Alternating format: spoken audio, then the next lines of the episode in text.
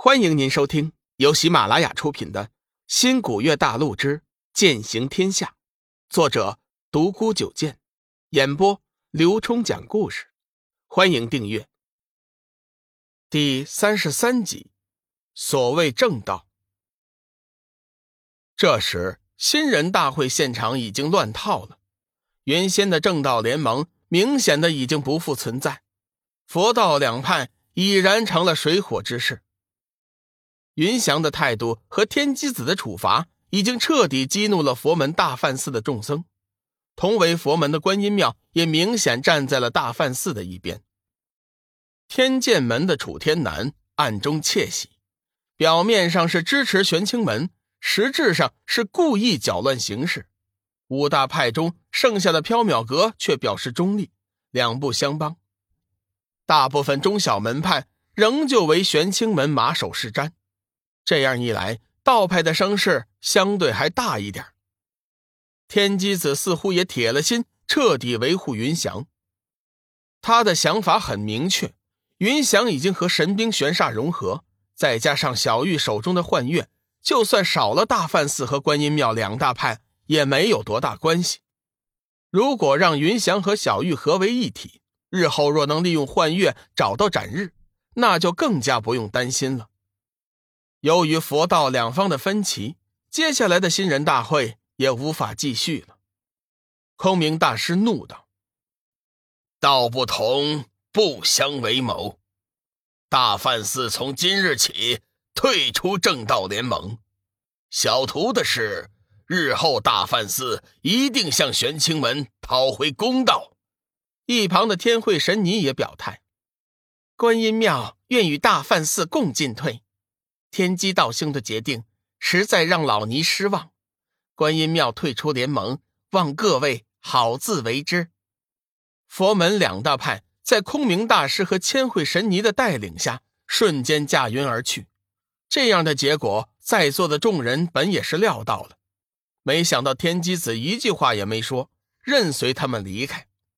现场的气氛有点沉寂。玄清门的天行上人似乎有什么话要说。却始终没有说出来，因为他知道玄清门的大宗主代表了什么，他的决定是没有人能够改变的。一声深深的叹息，代表了他的无奈。哼，少了佛门的支持，我们道家一样可以斩妖除魔。从明天起，各宗挑选精英弟子下山历练，搜集魔门与鬼门的消息。今天就先散了，天行，你安排各派的掌门长老先行休息。天月，你带着小玉随我到大殿。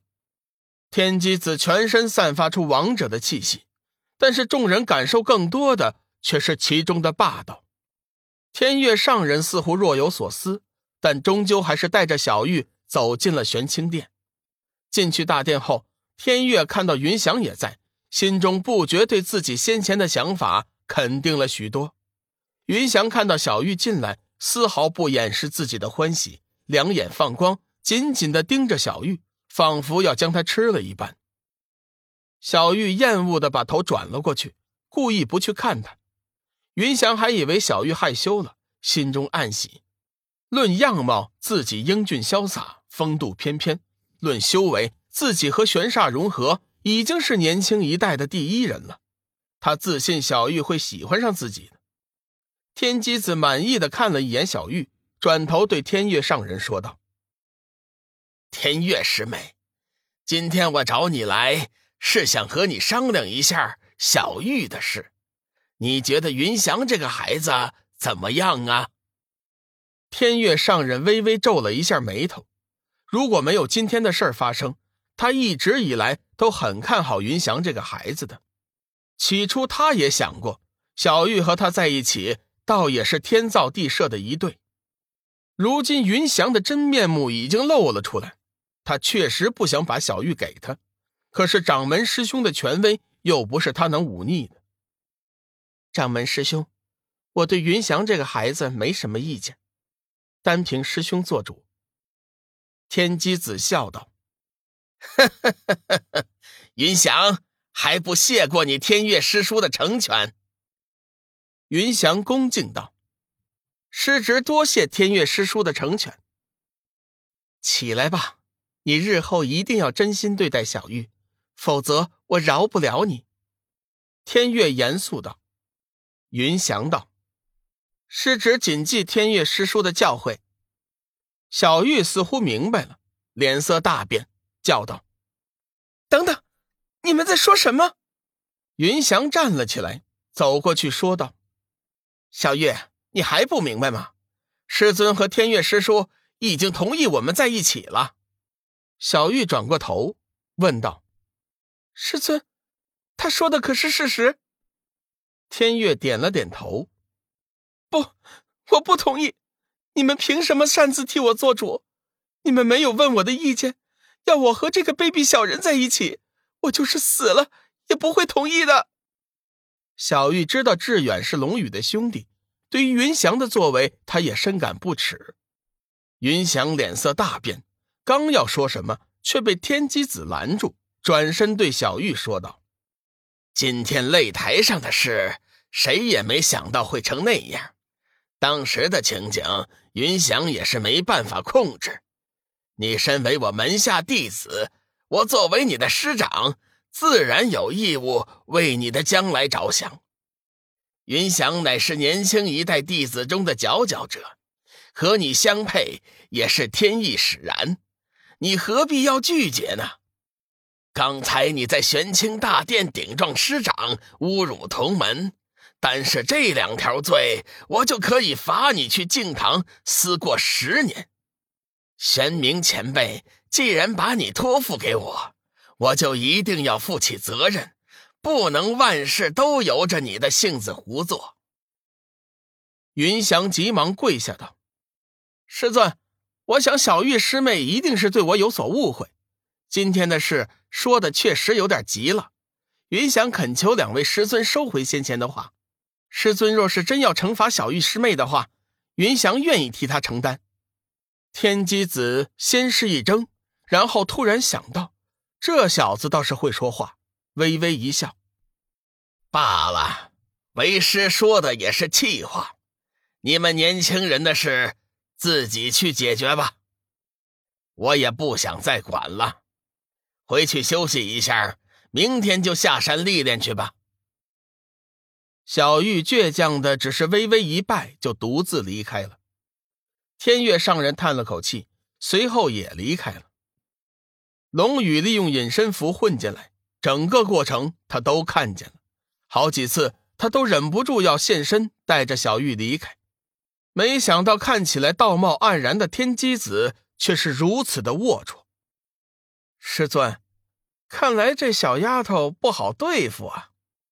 云翔苦笑：“我早知道他会反对的，就算没有今天的事，他也不会同意的。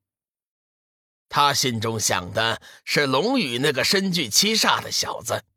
我之所以不待见他，也是这个原因。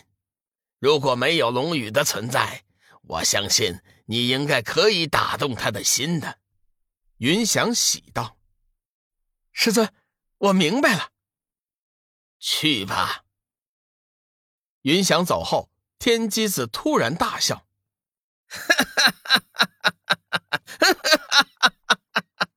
玄冥子，任你有通天之术，也别想离开点苍山一步。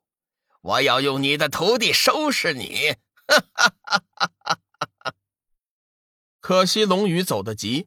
没有发现，此时的天机子已经是一脸的狰狞，仿佛是像地狱的恶魔一般。小玉一路走来，喃喃道：“小雨，小雨，你在哪儿呢？带我离开这儿，我一天也不要在这儿待下去了。”小雨，小雨。龙宇悄悄地跟随在他后面，感觉心如刀割。他一直以为自己始终把小玉当做姐姐，当做亲人，没有丝毫的男女之情。可是今天他发现自己错了。就在天机子说要把她嫁给云翔的那一刻，他的心好痛，好担心，好紧张，生怕小玉会答应。黑夜降临了，满天的星星似乎都被小玉的哀伤而感动，显得暗淡无光。龙宇整整跟了他一天，听他说了一天的相思之苦，没想到小玉姐对自己早有情愫，可惜自己愚钝，却一直没有看出来。不远处的天月上人微微叹了一口气，转身离开了。对于这个骗来的徒弟，他是真心的喜欢。看着天月大师离开了。龙宇终于有机会现身了，小玉哭得伤心，身体摇摇欲坠。龙宇急忙伸开手臂，将她牢牢的抱在怀中。听众朋友，本集已播讲完毕，订阅关注不迷路，下集精彩继续。